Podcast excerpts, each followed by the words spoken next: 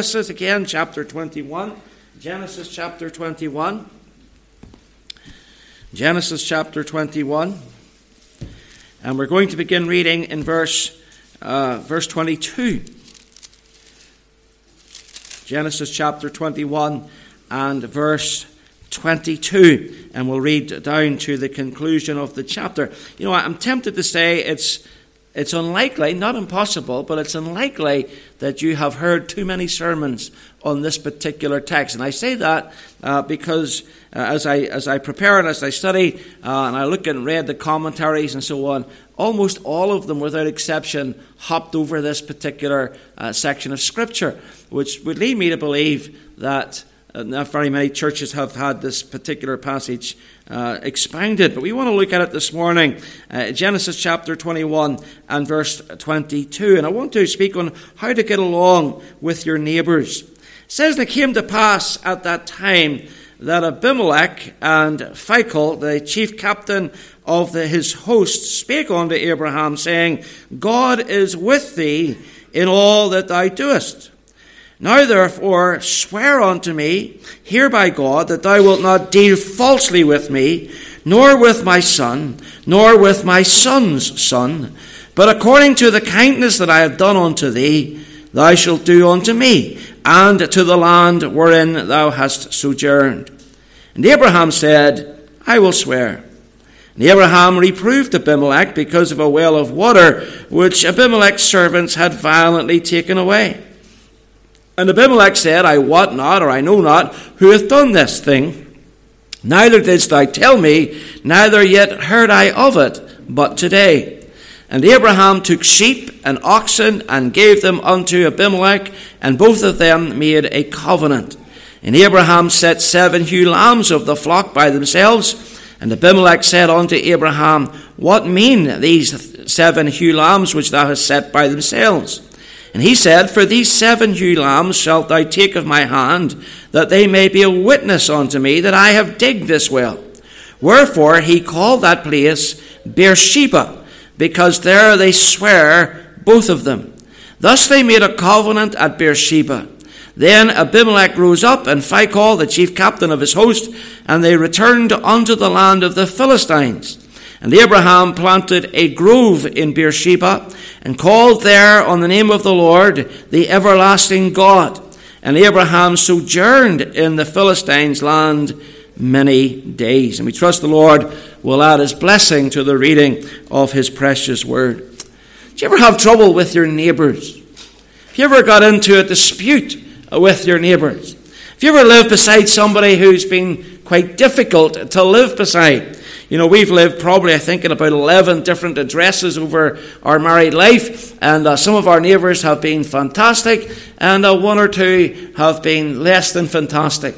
And I remember one neighbour in particular uh, who was always seemed to be annoyed about something or other. Uh, complained one time because our uh, seven or eight year old daughter uh, skate rollered past her car and brushed her the mirror of her car on the way past. Didn't damage the mirror, just brushed it with her clothing as she went past. That was a complaint.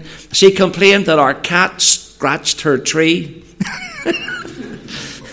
I mean, seriously? Our cat scratched her tree. I don't know what she wanted me to do about that. Uh, she complained because our garden was higher than her garden uh, even though we lived in a split level, semi detached house, and she was the lower level, somehow or other she wanted me to raise her house up to our level. Uh, but uh, she complained about our garden. We had our garden landscaped, and uh, she couldn't see down the street uh, from, her, from her sitting room. And so she asked if I would chop down all of the plants that were put into our garden, right down to the roots, so that she could see cars coming up the street. You know, sometimes people are difficult to get along with, aren't they? And that lady was certainly difficult to get along with. Well, this passage today speaks about neighbours. And uh, it's a very ordinary passage. It doesn't stand out as you read the uh, narrative of Abraham's life. It doesn't seem to say a whole lot. It's wedged between the birth of Isaac uh, in the earlier part of the chapter and indeed the sacrifice of Isaac on Mount Moriah in chapter 22. Two great highlights in Abraham's life. And in comparison, when you read this short tract that we've just read, it appears so mundane, so ordinary, and yet it stands in the Word of God as a reminder to all of us that in the everyday things and in the ordinary things of life that we find great opportunity for faithfulness and for witness. There's a little verse tucked into the heart of Isaiah's prophecy that all mature Christians know very well. Many of us, I'm sure, have memorized it. In Isaiah 40 and verse 31, we read, But they that wait upon the Lord shall renew their strength. They shall mount up with wings as eagles. Uh, they shall run and not be weary. They shall walk and not faint. And I wonder, have you ever thought about that verse and thought about the fact that Isaiah says before us three kinds of life experience? He talks about exceptional moments, and those moments we can look back to in our lives, all of us, certain events, certain days that stand out immediately as you look back over the course of your life. And in those days, we were called upon and enabled by God uh, to mount up with wings as eagles. Then there are days of special emergency.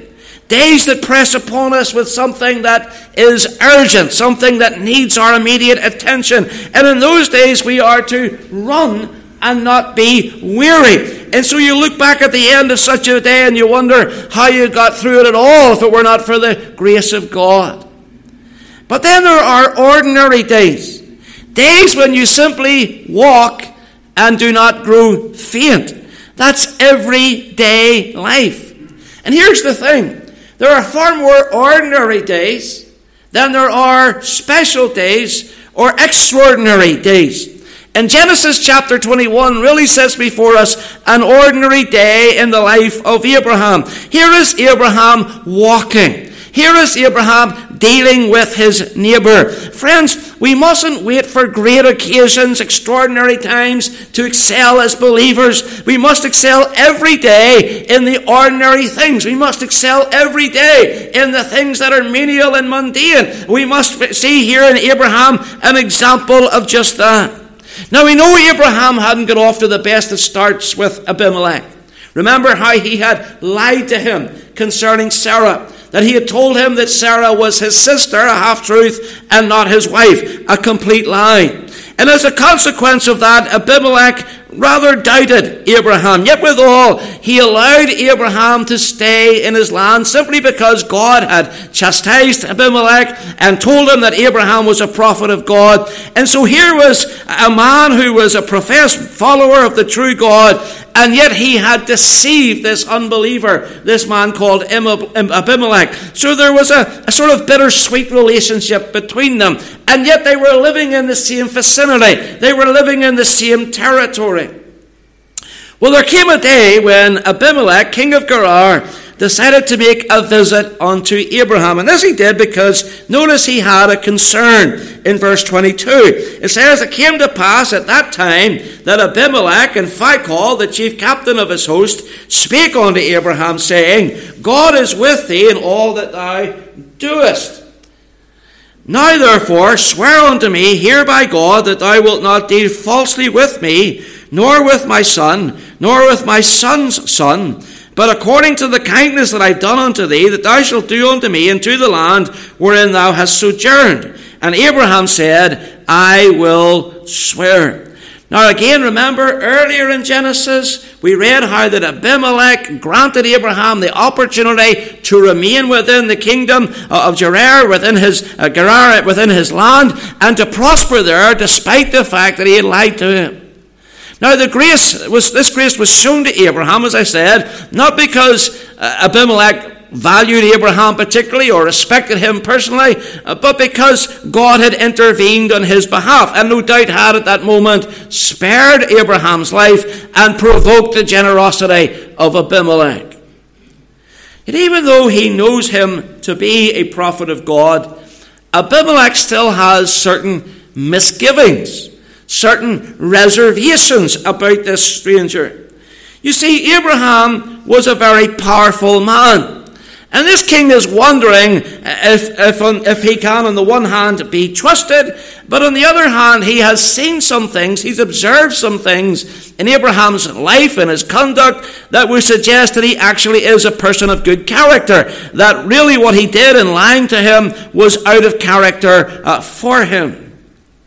And so their initial meeting you know, was certainly a negative one. That introduction uh, would have suggested Abraham was not a good man. But in coming to him in this way, uh, you know, he, he's wanting Abraham to prove himself in some sense. And, and Abraham, you know, must have been a little bit embarrassed by this meeting because here he had lied to Abimelech concerning Sarah, and uh, now he's to be uh, rebuked uh, by this request and this testimony from the king of that nation. Here's how it would be Imagine if somebody came to you and said, You know what? I know that you're a Christian, and I know that you attend Poyntzpass Baptist Church, and I know you go there every Sunday, and I'm going to ask you something. First of all, I want to ask you if you promise not to lie to me again.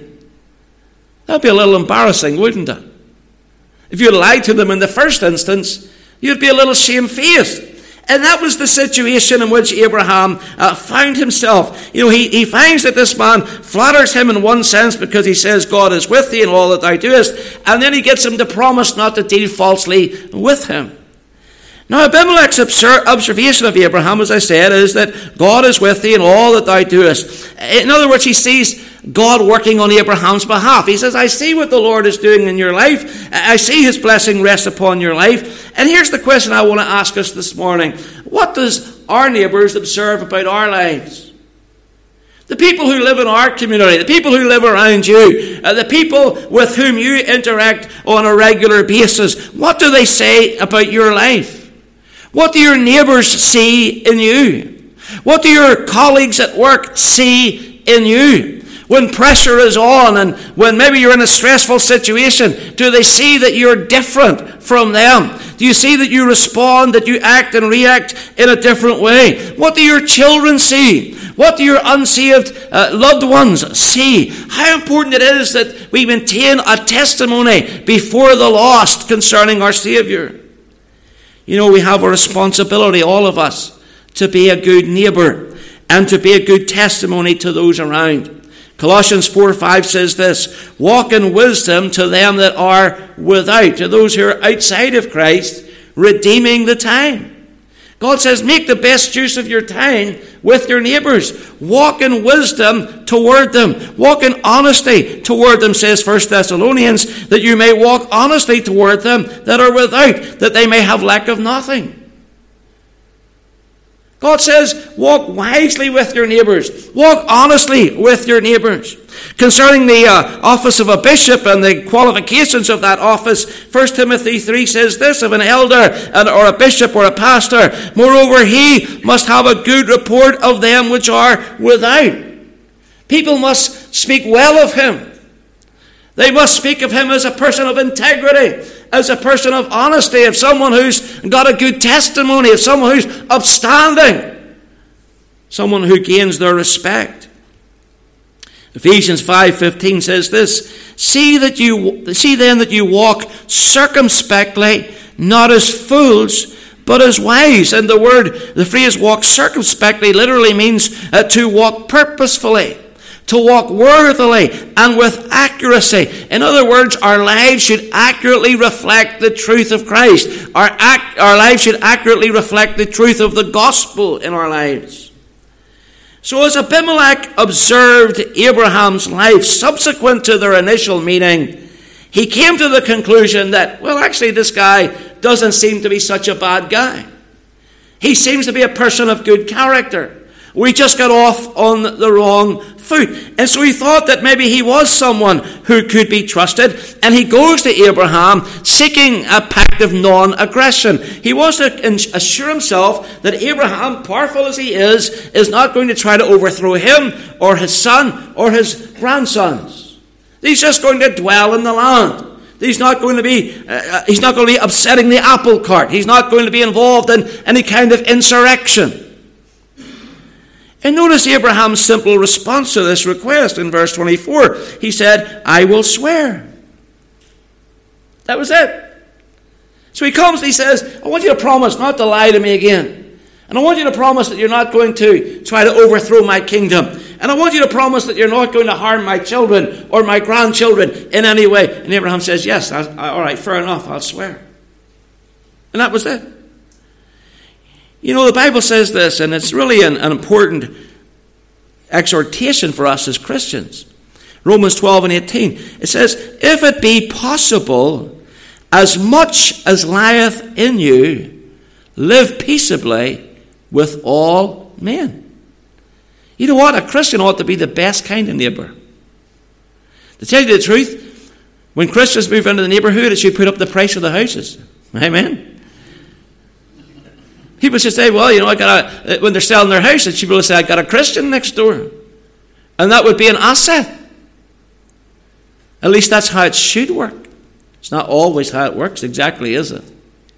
But as much as lieth within you, the Bible says, if it be possible, live peaceably with all men. So Abraham did just that. He, agreed quickly with Abimelech's request. And here's the thing our relationship with the Lord doesn't give us the right to trample over the rights of others. We should remember that. We're to treat everybody with dignity and everybody with respect. Here's Abimelech, who's an unbeliever, and Abraham treats him with respect. Now, your neighbour might be an unbeliever, he may be a Muslim, he may be a Hindu, he may be Roman Catholic, he may be an outright atheist, he may be any number of things. But nevertheless, we're to treat him with dignity, we're to treat him with respect because he is someone who has been created in the image of God. He's someone for whom Christ died. He's someone that we ought to be trying to win for the Saviour. And we're certainly not going to win him for Christ if our dealings with him are anything less than honest or if we lack integrity in our dealings with him.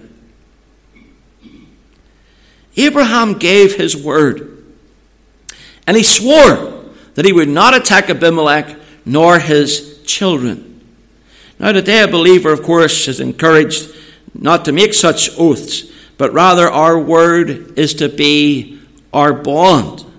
James wrote, My brethren, swear not, neither by heaven, neither by the earth, neither by any other oath, but let your yea be yea, and your nay, nay, lest ye fall into condemnation. In other words, God says, Be a man of your word. You say something is so, then it's so. If you say you're going to do something, you do it. If you're going to be somewhere, be there. Be someone whose word can be trusted. That's one of the marks of a Christian. Can your word be trusted? Can people believe what you say? A Christian ought to be honest and truthful in all his dealings with everyone with whom he comes into contact. So Abimelech had this concern. And Abraham, he also had a concern. Notice he makes a complaint in verse 20, 25. And Abraham reproved Abimelech because of a well of water which Abimelech's servants had violently taken away. And Abimelech said, I wot not who hath done this thing, neither didst thou tell me, neither yet heard I of it, but today. So it turns out that Abraham has his own complaint. He has his own concern. Apparently, some of Abimelech's men had taken possession of one of Abraham's wells. Now, the well, this well in particular, was very important to Abraham. He wanted it back in a pastoral society such as they lived in, and in the arid regions uh, such as the Negev is wells are very important. Shepherds were forced to dig very deep in order to sink wells. And Abraham had done this at a place that was later called Beersheba. And it's possible, actually, he did this in response to the departure of Hagar. If you look back in uh, chapter uh, 21 and verse 14, it says, Abraham, we, we discussed this last Sunday morning, Abraham rose up early in the morning and took bread and a bottle of water and gave it unto Hagar, putting it on her shoulder and the child, and sent her away. And she departed, and notice, and wandered in the wilderness of Beersheba. So it may well be that Abraham sank this well purposefully to provide for Hagar and Ishmael, but at, after they left, their, left the home, they somehow became uh, lost, disorientated, and God had to point them back to the well of water. And it also explains why Abraham only gave her perhaps a, a bottle of water and a little bread, just to get her to the point of that well that he had dug for her. So it was important to him and Abimelech's response is interesting because his, his reaction to this complaint is one of surprise. He says, I, I wot not who hath done this thing, neither didst thou tell me, neither yet heard I of it, but today. In other words, he says, I have no idea what you're talking about. You know, you've never mentioned this before. Nobody's ever brought this well up before. I, this is the first time hearing of it. You know what, friends? Many, many of our disputes are caused by simple misunderstandings. Much of the ill will that we bear in our lives is often driven by misunderstanding. You know, I remember a number of years ago I was uh, preaching at a church, and I'll not tell you where the church was, but I was preaching at this church, in the, and, and I was in, a, in an elder's home for hospitality uh, after the morning service. And I asked this elder what he did for a living, and he told me he was a pig farmer. And I thought, well, that's interesting. And so I said to him, well, how many pigs do you have? He says, I have 20,000 pigs. I thought, my word, that must be the biggest pig farm in Europe. 20,000 pigs. It's a lot of pigs. So I said to him, Well, how do you feed that many pigs? He says, Well, he says, I feed them late in the morning or in the early afternoon, and my wife, as she goes out at midnight and feeds them while I go to bed. I thought that poor woman. Out at midnight feeding 20,000 pigs. She must be out all night. And here she was making dinner for us on a Sunday afternoon. And I looked at this fellow who was an elder in the church and I thought, You're not much of a husband. Having your poor wife out working all night feeding all those pigs and then making her uh, be at home here at church this morning and then here at home making dinner for me. And, and I began to resent him. And I began to think he was a bad testimony. And I thought he was a terrible person. And so later on, somebody else came into the home, another stranger came into the home. And he engaged the same man in conversation. He said to him, What do you do? The man said, I'm a pig farmer. And he asked him the same question. So how many pigs do you have? He said, I have 20 sows and pigs. 20. 20 is a lot different from 20,000. But here I was feeling ill will toward this man because I completely misunderstood what he had said in the first place. Well, that's exactly what happened here. Abimelech had given no sanction to this land grab. Uh, he had not, in any sense, motivated his men to do this. When he heard of it, he determined to make the situation right. Many times, people are upset with people who have no idea that those people are upset with them. That's why Jesus told us if thy brother shall trespass against thee, go and tell him his fault between thee and him alone. You got a problem with somebody? Go tell that person what your problem is. Speak to them kindly about it. Speak to them graciously about it. Say, listen, I have a little issue, I have a little problem, I have a concern, something you said, something you did, uh, you know, uh, you've offended me in some way. By all means, tell that person. But don't stew on it. You know, don't go and tell other people about it. Don't go and badmouth that person. Don't create division in the church because of it. Rather, do what the Lord tells us to do. Go and sort it out. And sometimes it's just a misunderstanding. Unfortunately, we would rather make enemies of our brethren and bear will, ill will toward them when the Lord says if we would rather go and speak with them, we could gain a brother. You know, a long time ago, a man gave me this little a pastor actually gave this little statement to me, and, and to, well, he, he was preaching, he, and he shared this statement. He said, It's better to think good of a person and be wrong than to think bad of a person and be wrong. Think about that. It's better to think well of a person and be wrong than to think ill of a person and be wrong. That's true, you know. And clearly, here's a problem as old as the Bible itself, where we uh, see this not only here in this uh, narrative of Genesis chapter 21, but we find that James addressed the same thing in the church. If you look at James chapter 4, uh, James chapter 4, he speaks about the same thing among believers. And he talks about uh, from whence comes wars and fightings among you, come they not hence, even of your lust that you war in your members. And, uh, and he gets down to uh, verse, verse 11 of that chapter, and he says this Speak not evil. This is James chapter 4. Speak not evil one of another, brethren. He that speaketh evil of his brother and judges his brother speaketh evil of the law and judgeth the law. But if thou judge the law, thou art not a doer of the law, but a judge. There is one lawgiver is able to save and to destroy. Who art thou that judgest another? And the Bible warns us here about, about speaking evil of each other, about criticizing each other, about complaining against each other, about saying things, you know, a whispering campaign, a backbiting campaign, a, campaign of gossip about another person where you speak badly of them because you feel badly toward them because there's some offense, there's some difficulty between you and them that you've never properly settled. God says, Why are you doing that? He says, Who made you a judge? Who decided that you were in charge of this person's character in this way? Look in chapter 5 and verse 9, where he talks about contextually about the coming of the Lord.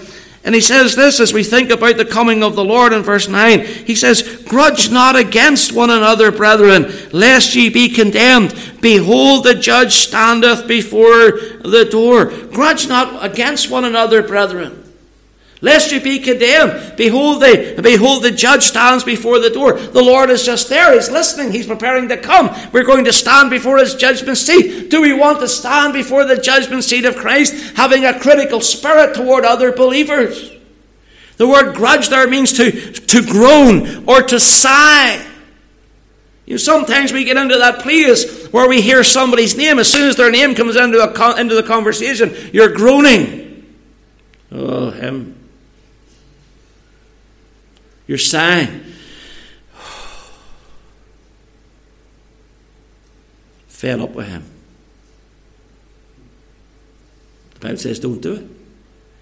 Don't do it. Make it right.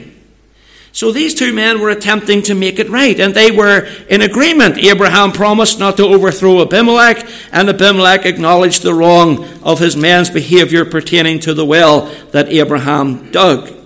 So they made a covenant. If you go back to Genesis 21 and verse 27, and Abraham took sheep and oxen and gave them unto Abimelech, and both of them made a covenant. And Abraham set seven ewe lambs of the flock by themselves. And Abimelech said unto Abraham, What mean, what mean these seven ewe lambs which thou hast set by themselves? And he said, For these seven ewe lambs shalt thou take of my hand, that they may be a witness unto me, that I have digged this well. Wherefore he called that place Beersheba, because there they sware both of them.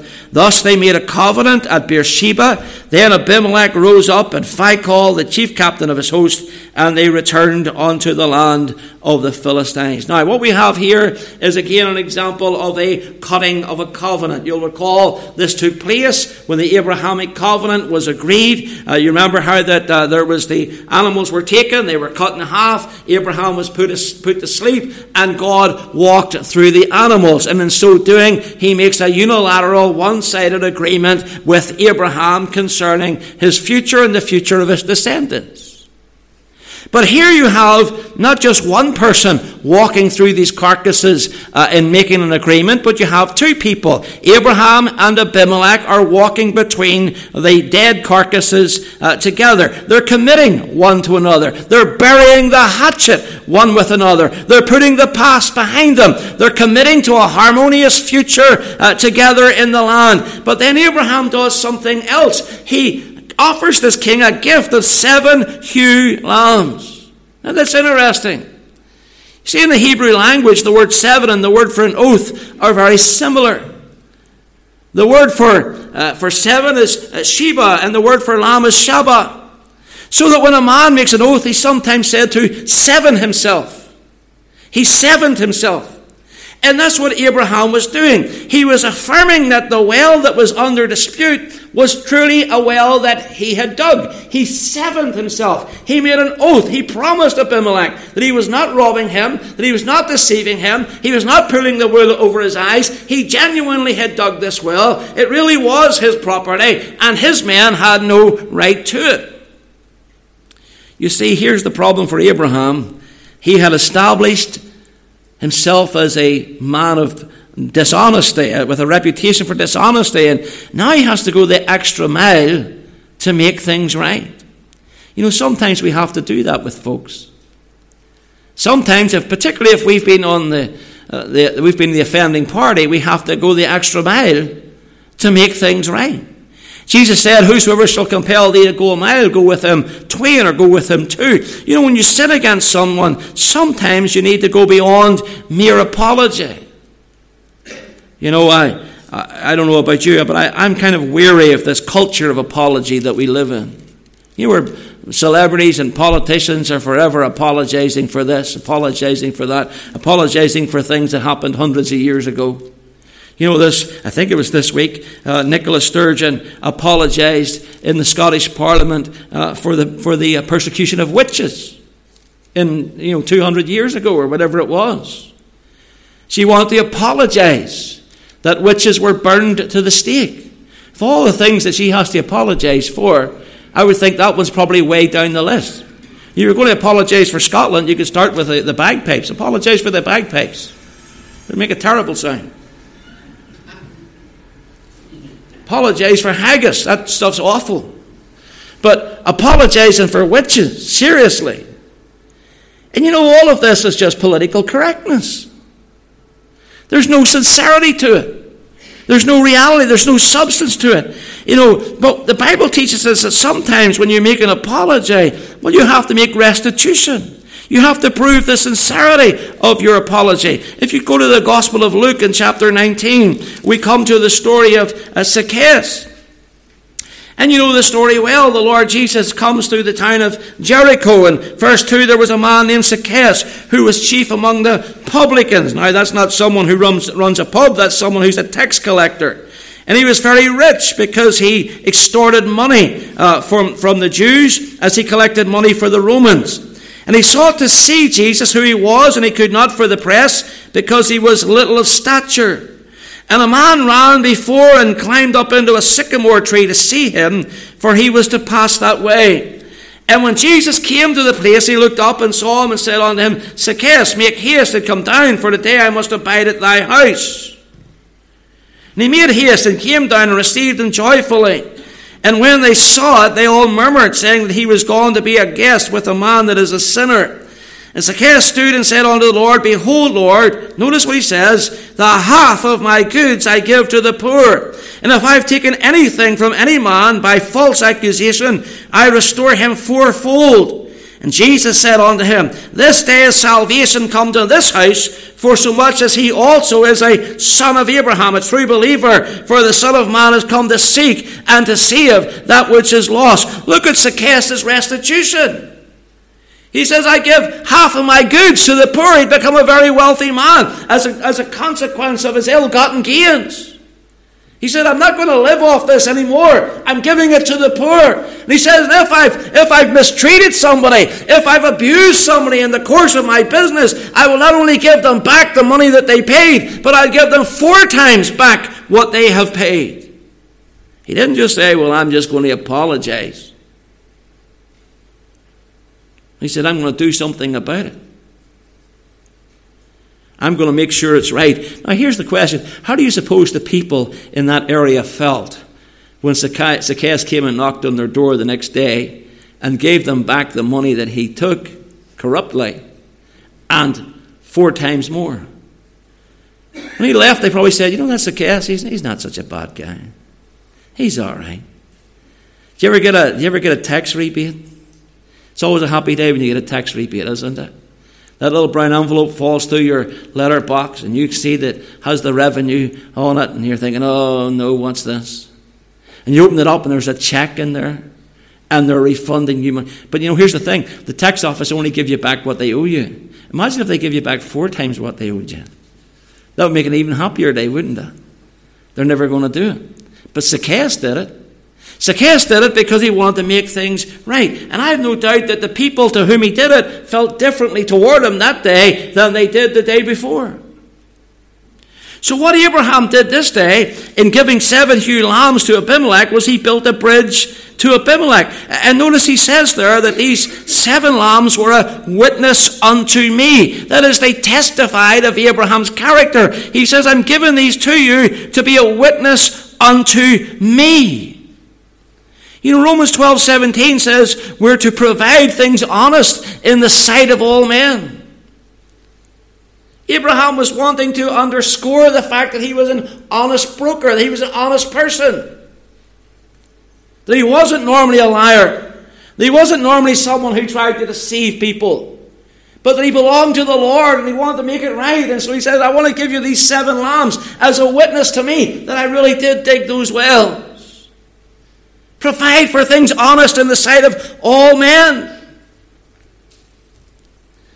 You know, a few months ago, not long after we'd moved into our house in Laurelville, I was coming out to church one Wednesday evening and I was distracted. I, was, I can't remember all that happened. I know I was told our grandson was in hospital, and as I was coming out the door, and my mind wasn't on the job, and I got in my car and I reversed down the street and I skimmed the front of my neighbor's car. I just, just skimmed it, just brushed past it. And I heard it as I was, and I got out and I looked at his car and I couldn't see anything wrong. There was no damage to the car that I could see. None. And I was tempted just to get in my car and go. I'll be honest with you, because I thought, I haven't damaged his car.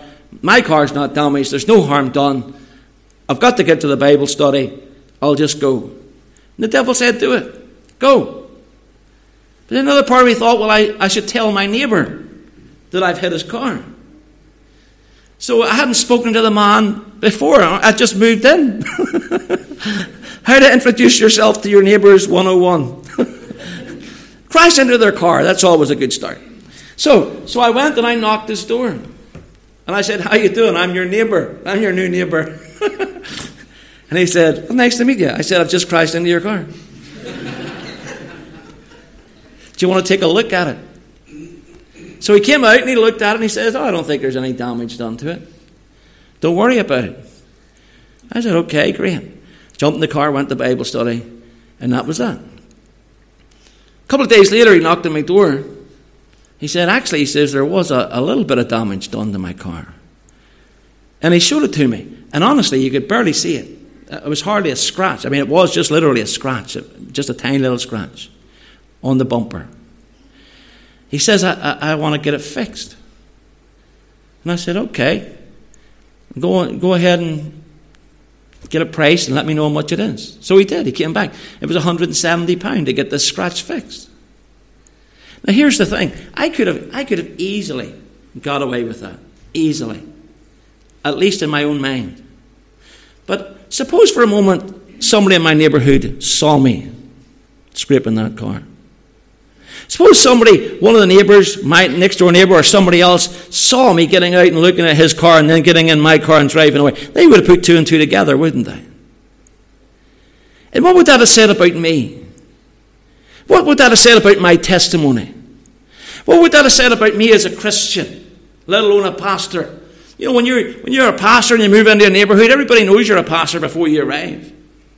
They already know who you are. They know all about you. Imagine my, my testimony. Then, if a, if a week or two weeks or a month later, I meet this fellow who lives next door to me and I try to witness to him and I try to share Christ with him, and he's thinking, oh, yeah, you're the guy who hit my car and drove off. No, no, no. We've got to provide things honest in the sight of all men. And, and, the word honest there in Romans is translated beautiful. So Abraham that day, when he provided seven ewe lambs of the flock for Abimelech, he did a beautiful thing in healing the wounds of their past. And that day, these two men came to an agreement and they decided between them to name the location of the place in which this covenant was made, in which this dispute was settled. They decided to name it Beersheba, the well of the seven, or the well of the as a constant reminder of Abraham's generosity and graciousness to his neighbor in healing the wound. And then in verses 33 to 34, we have a continuation. And Abraham planted a grove in Beersheba and called there in the name of the Lord, the everlasting God. And Abraham sojourned in the Philistine land many days. Now, Abraham had suffered loss at the hands of Abimelech's servants, but he didn't allow that loss to drive him away from the Lord. Instead, he got on with his life every day, working and worshipping and waiting on the Lord. And notice that he planted some trees there. He planted a grove. And the planting of a grove is, in, is in, indicative of Abraham's faith in the promises of God, for it suggests that he expected God's blessing in that place. He was expecting a constant supply of water there, hence he plants these trees. Now, the King James Version doesn't tell us the kind of trees he planted, but it's believed they were tamarisk trees. And there's a couple of interesting features about that tree. First of all, it's an evergreen tree, and therefore, in a sense, it symbolizes that which is eternal. We'll come back to that in a moment. But then it's also as a tree that is used for medicine, for healing. And Abraham wanted to mark this place as a place of healing, where he and Abimelech patched things up. And he wanted to thank the Lord that they had been able to do that. And he wanted to worship in that place. So Abraham planted a grove. And understand, in the early years of man's history,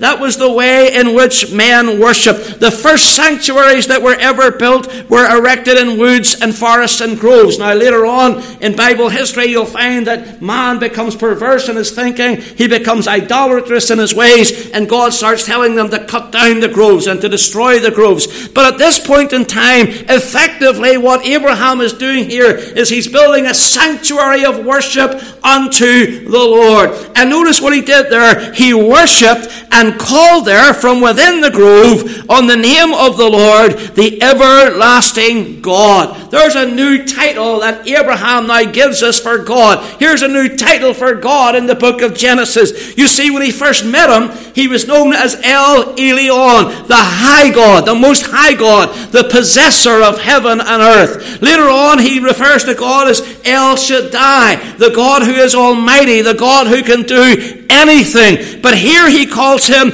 El Olam, the everlasting God, the God of eternity, the God of the ages, the God who is unchanging, the God who is immutable, the God upon whom you can always depend every single day of your life. And that's really going to become critically important in his understanding of God as you go into Genesis 22 and he is asked to sacrifice Isaac. He's going to fall back on this truth that God is eternal. Abraham needed to know that God is the Ancient of Days, the one who's forever there. So he calls upon the name of the Lord with this significant name, uh, El Olam, the God of perpetuity, the eternal, immutable God. Throughout his life, Abraham had been sojourning, he had been traveling. But in this chapter, we find by planting a grove that Abraham now felt that he had a resting place in this land. And there are lessons for us here this morning. First of all, we see the weighty responsibility that is ours to have a good testimony with our neighbours, to live well before the lost, to remember that you're the, Bible, the only Bible that some people are ever going to read. That they're watching your life, making judgments about your faith based upon your character and conduct. What of Christ do your neighbours see in you? When they meet you, do they recognize there's something different about you? Are you a good testimony with the people who live next door, the people who live across the street, or are there fences that need mending? Then Abraham proved by the making of the covenant that not only was he a believer, but as he went beyond that in gifting the seven lambs, he was generous in spirit and he was a Christian gentleman or a, gentleman in nature. You know, the world's crying out for that. The world needs Christians who will be generous in spirit, who are gentlemen and gentlewomen, who deal with people right. The world needs that. Needs to know when it deals with us in business that they're going to get a fair deal. They need to know that when they come to us with a complaint, they'll get a fair hearing. They need to know that if we should go with, to them with a complaint, that we'll be generous in our spirit. That will make a difference. That will help when someone comes and speaks to them about Christ. The door is open now. You know, there are a lot of people out there in the world whose minds and hearts are shut down to the gospel because Christians have ill treated them in the past. And that's to our shame. Finally, we need to recognize God as El Olam, the eternal God and realize that He's already ahead of us, that God is already dwelling in tomorrow. Uh, this removes all insecurities, all threats, all our worries about the future, because whatever happens, wherever we are, God is sure to keep His promises to us. Listen to what Isaiah says there in Isaiah 40. Hast thou not known? Hast thou not heard that the everlasting God, El Olam, the Lord, the creator of the ends of the earth fainteth not, neither is weary. There is no searching of his understanding. He gives power to the faint, and to them that have no might, he increaseth strength. Even the youths shall faint and be weary, and the young men shall utterly fall. But they that wait upon the Lord shall renew their strength. They shall mount up with wings as eagles in exceptional times. They shall run in times of urgency and not be weary, and they shall walk and not faint in ordinary times. And let me say this to you. Today, tomorrow, this week, for most of us, will just be ordinary. Tomorrow will just be an ordinary day for most of us. We trust. But it's a day in which God gives us a fresh opportunity to express His faithfulness in our lives and our faithfulness to our witness of Him. We don't have to wait for the exceptional to happen to step up to the plate in our testimony.